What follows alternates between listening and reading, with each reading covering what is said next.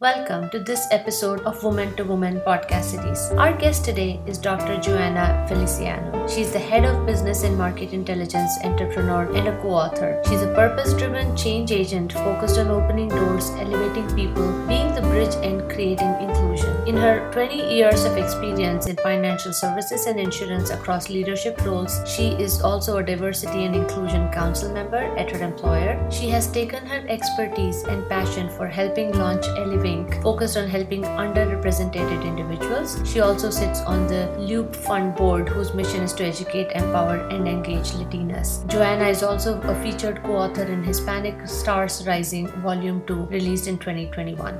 Welcome, Dr. Joanna, to Woman podcast. Yes. I'm so excited to be here with you today and share my story. It's an exciting time, and I'm excited to be here with you. You have been in the insurance industry for a very long time. And clearly, as a young woman, that's not one of the industries we usually look at, right? You kind of end up there. Mm-hmm. Let's start from the beginning. What did you want to be growing up? What was your career ambitions, and how did it all start? That's a great question, because some people have asked me that in the past. And originally, as a little girl, I wanted to be a doctor. I wanted to be a gynecologist. I was very interested in that field at a very young age. But of course, as I grew up, resources were limited to go to medical school and follow that career path. And as I spoke to individuals in high school, they were like, why don't you just go into business? It's an array, you could kind of do any job. If you fall into a business degree, you can do some marketing, advertising, finance, accounting. So it kind of covers different areas. So what I did is I decided to go down that field of business. And I ended up getting an internship at JPMorgan Chase. And that's where I started my career, an internship throughout college. And one of my rotations was in the insurance area.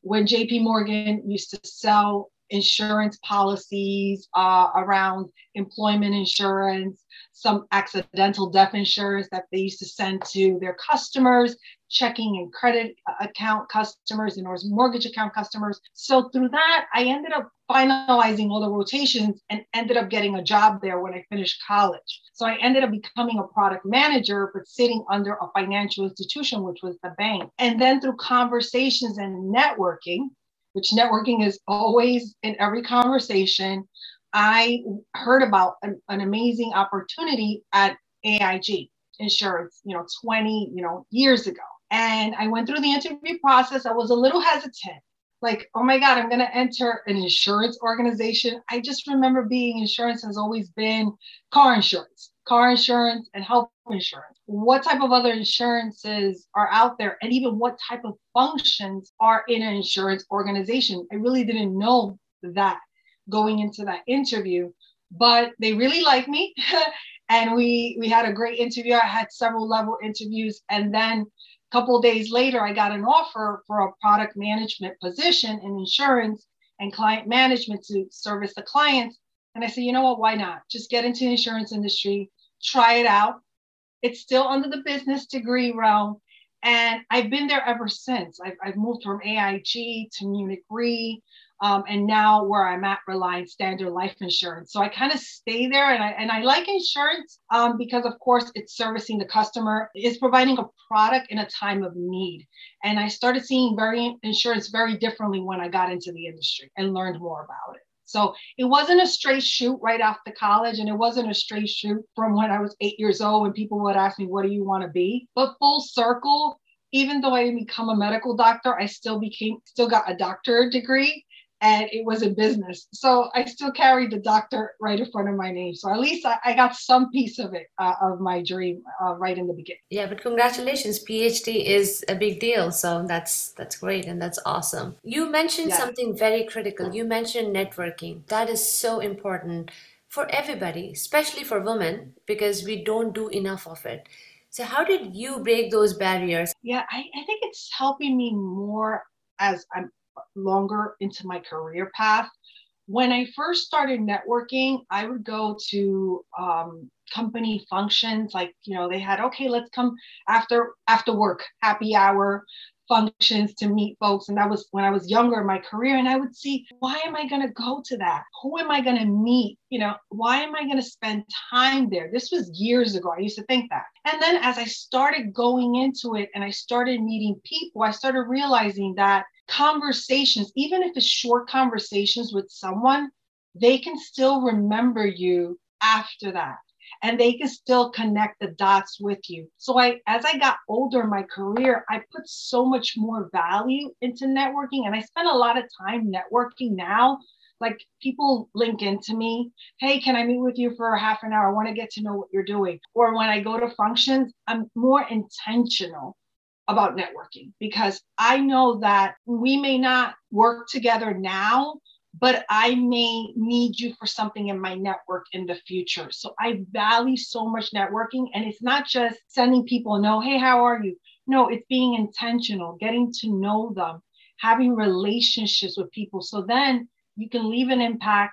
They can remember you. So then in the future, you can kind of go back and loop and say, hey, I need to tap into this person in this field for this is what I'm going through to help. So as the career grew, I've put more value in networking, and I recommend that to people who I mentor in my network. It's like, hey, it's difficult. You may be afraid in the beginning because sometimes we do get afraid. We're like, really, are we going to get the benefit, the ROI return of this networking conversation? In the long run, you will, but you have to put time into it. You have to be very intentional with your networking. So as I've grown in my career, like I said in the beginning, it's become more intentional, focused. Where do I spend my time? How do I build those relationships and that deep network to help me grow in my career and even personally? So you're all about inspiring and encouraging women. Did you have mentors? So you do a lot of mentorship programs now, but growing up, did you have a mentor that really helped you figure out who you are, what you wanted to do, and what the next best steps are for you? You know, to be honest, I really didn't.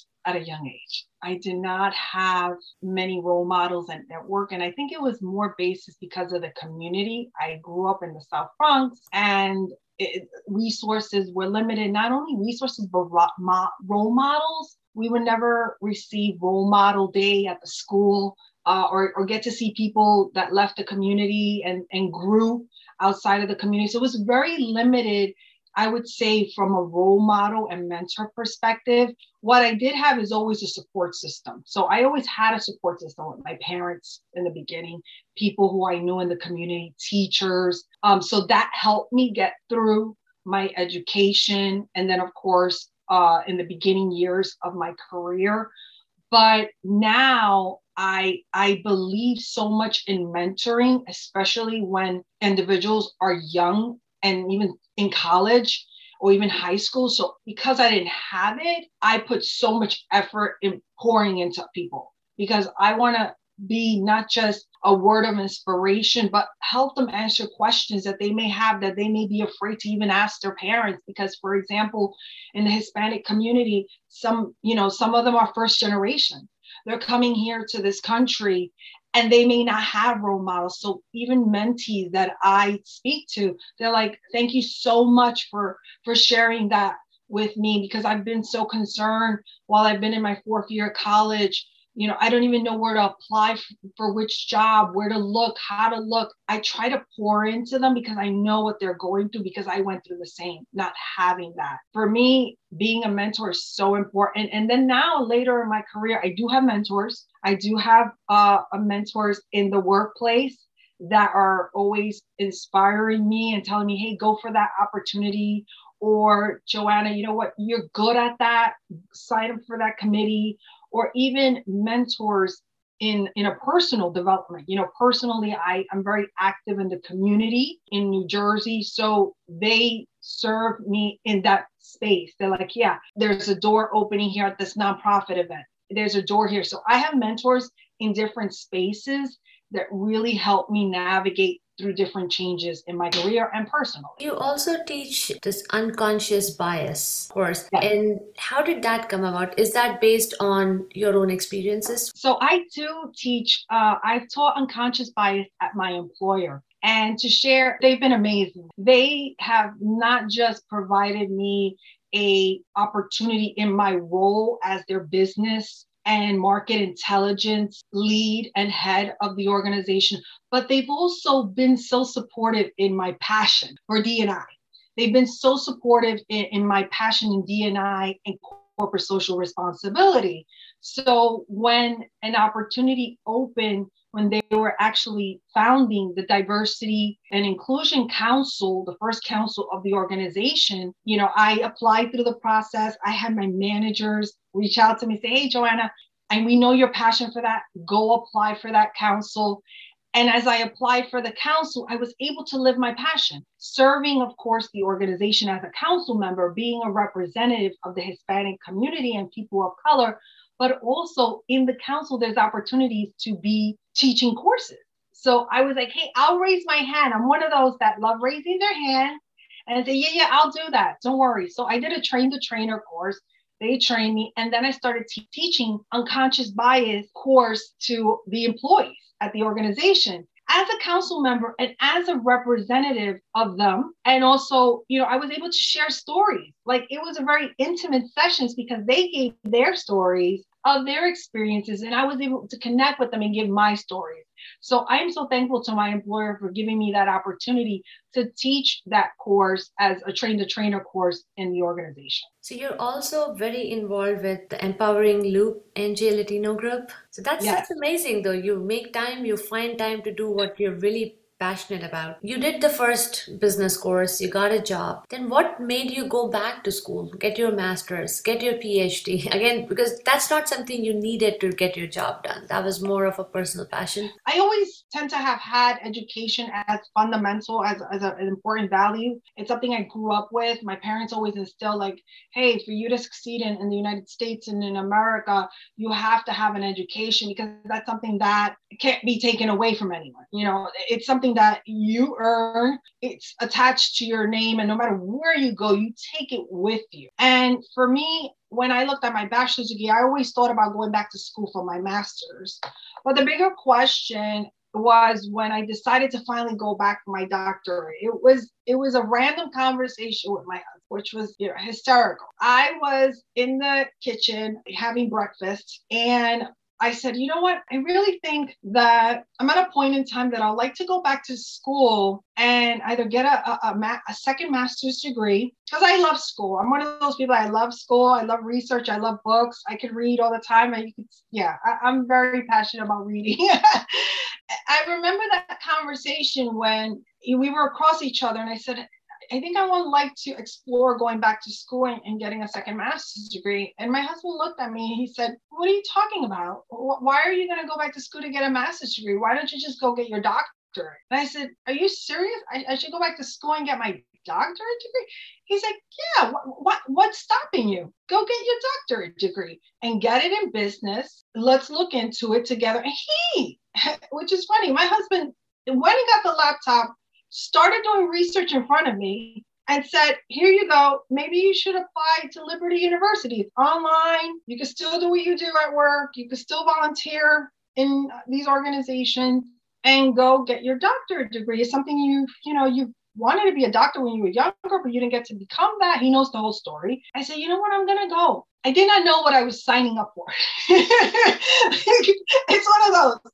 I said, yes, I'm one of the raised list. I'll raise my hand and I'll take on more. When I did my statement of why and all that, and then finally I got accepted and I was in the middle of my doctorate degree. So it's several years of taking courses. You're taking a lot of courses, getting ready for your dissertation, getting ready for your topic of research. It became so real when I was about 3 years into it. I said, oh my God, I'm actually going to start my dissertation. I have to put my topic on paper. This is serious. Like it just became really serious. And I kept hearing percentages of people dropping out at that point because it gets so difficult, like sleepless nights. But I'm so thankful that my husband, one, inspired me with that conversation, did the research for me, and then has always been supportive throughout my career, personal development, and I got through that phase. And I'm happy that I made that decision to go back to school, because with the doctorate, it's just opened up many doors for me, and of course, it inspires the Latino community, because when I go to events, everyone's like, Dr. Feliciano, this is so exciting to see someone with a doctorate degree in our community. So it's very rewarding and fulfilling. That's incredible. Like, you're leading by example. You're not just saying go get education, but you got the topmost education. So you're like, okay, I'm authorized to say this to you now. But that's congratulations. That's such a great story. Thank you. Thank you. So during all of this, absolutely, it's so important to have a support system, especially a very supportive spouse. Go the extra mile when you don't have the bandwidth, because we tend to take a lot more on in terms of family and responsibilities. You have 2 kids as well, with so much going on and all the additional volunteering work you do, your own work, your education. How did this really pan out?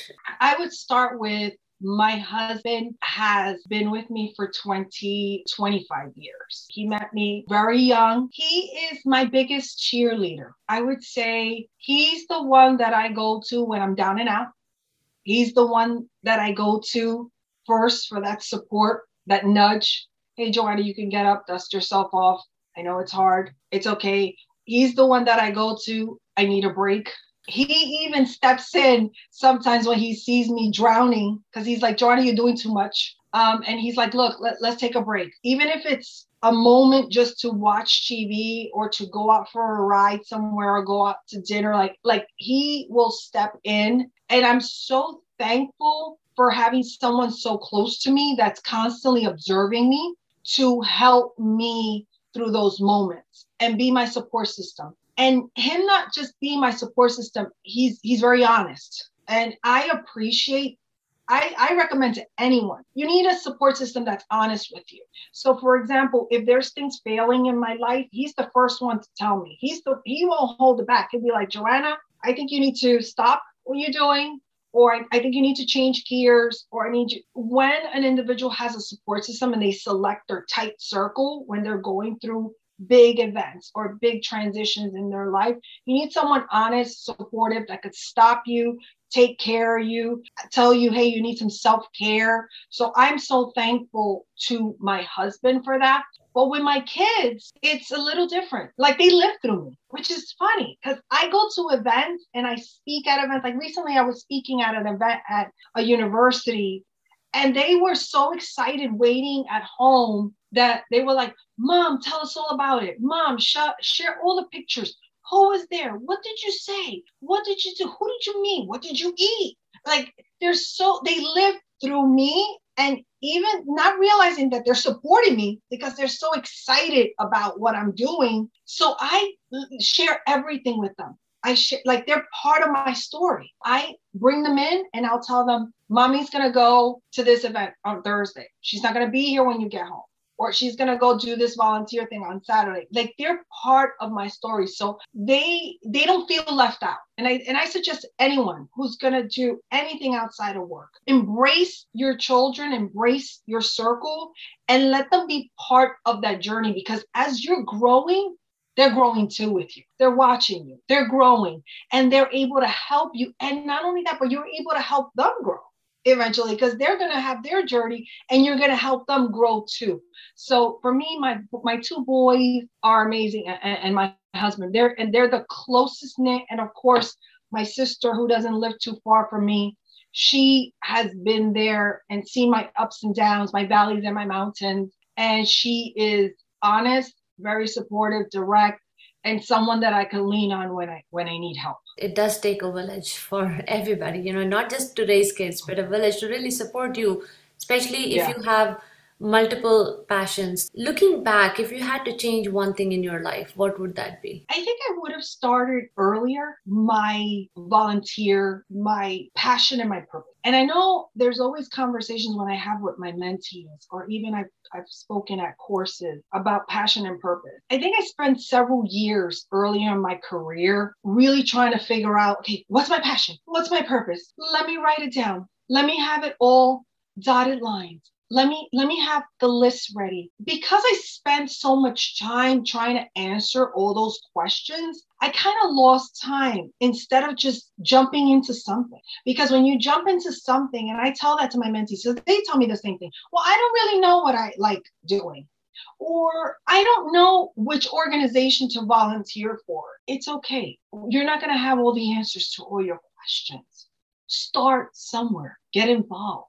So for me, I wish I would be able to turn the clock back and gotten involved more years earlier. But unfortunately, maybe things weren't lined up properly in my home.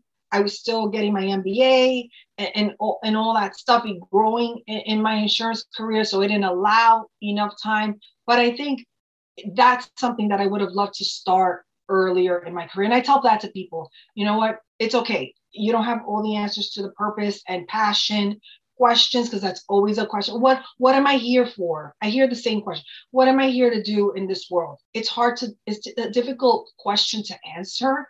But if you start doing something, like all of a sudden you feel something inside of you leaping and you're like, wow, this is, I enjoy this. I really feel fulfilled when I'm here. I'm working on this. I'm doing that. So I would have started earlier with that portion of my life. If you look at all the women around you, right, through in your career, in your personal life, through your mentorship programs, what are some of the things we women don't do as much as we should? One of the things that, and I did this, and I'll use myself as an example. For many years, I spent it trying to be this person that would be accepted at the workplace. And it goes back to authenticity. There's studies, there's research. Women sometimes have to leave their authentic self at the door in the workplace or where they're volunteering. For me, is more women will be great to bring out that authentic self, because each person has so much creativity, so many gifts. And I did that. For years, I kind of kept the Joanna that exists now kind of hidden. Because I was like, well, I need to behave that this. I need to, wear that suit, wear that blue, that gray suit, appear in those meetings like this. Sometimes, I'll be honest, wear my hair straight, because I have very curly hair and sometimes it gets really curly. And I tried to fit into this mold that I really wasn't. And then now, a couple of years ago, I found myself asking that question and said, wait a second, what am I missing? I'm missing that real Joanna. So as I tapped into her more and more, she came out. And now I go into every space as an authentic person. You feel it when you meet me. And a lot of women, I think we get caught up in like, what will people say or think? Because we want to fit in. We don't have representation at high levels in corporations. We don't sometimes have leadership roles. So we want to fit in the best we can. And sometimes we lose ourselves in the process. You were in the insurance industry for the longest time, and that's a very male-dominated industry. Did you have instances where you kind of had to have situations because you were a woman, you didn't get what you wanted or you should have?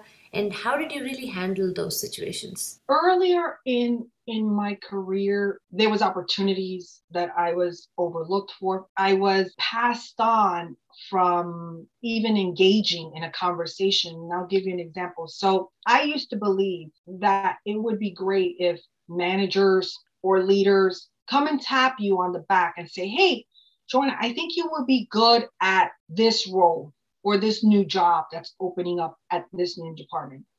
And because I was waiting for that acknowledgement, and because I was waiting for that recognition, sometimes I was overlooked because I didn't voice my interests. So for me, in being in a male-dominated industry, you have to be able to learn how to speak up. You have to learn professionally.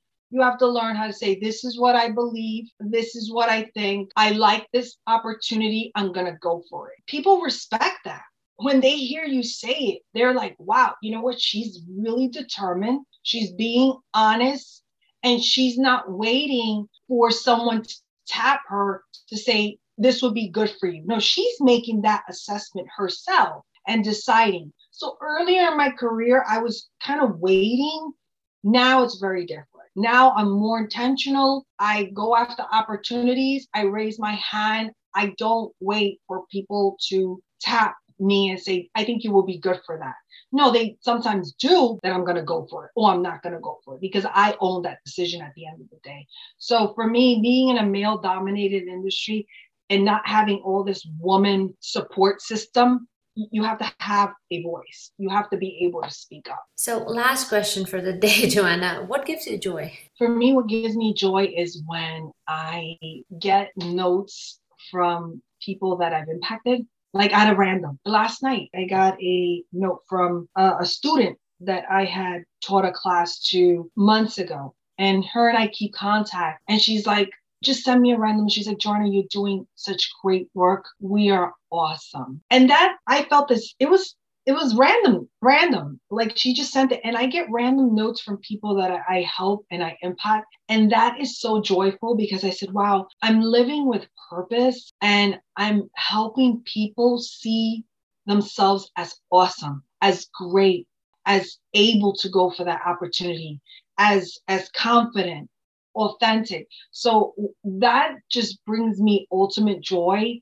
And of course, you know, my boys and my husband, when they come by and at a random, they'll say, I know you're tired, but mom, you need to rest. You're doing good work, mom. You're doing good work. You're helping people. And just hearing my 10-year-old say that, it's like, wow, like he can see it without me saying. So that brings me joy when people just come out of the random and just say it, because I'm not expecting it, but they say it, and that keeps me motivated and going, because I'm like, okay, I got to go back out there. I got to do more. Well, Dr. Joanna, thank you so much for your time. This was great. And we really wish you all the best with all the great work you have been doing and you continue to do.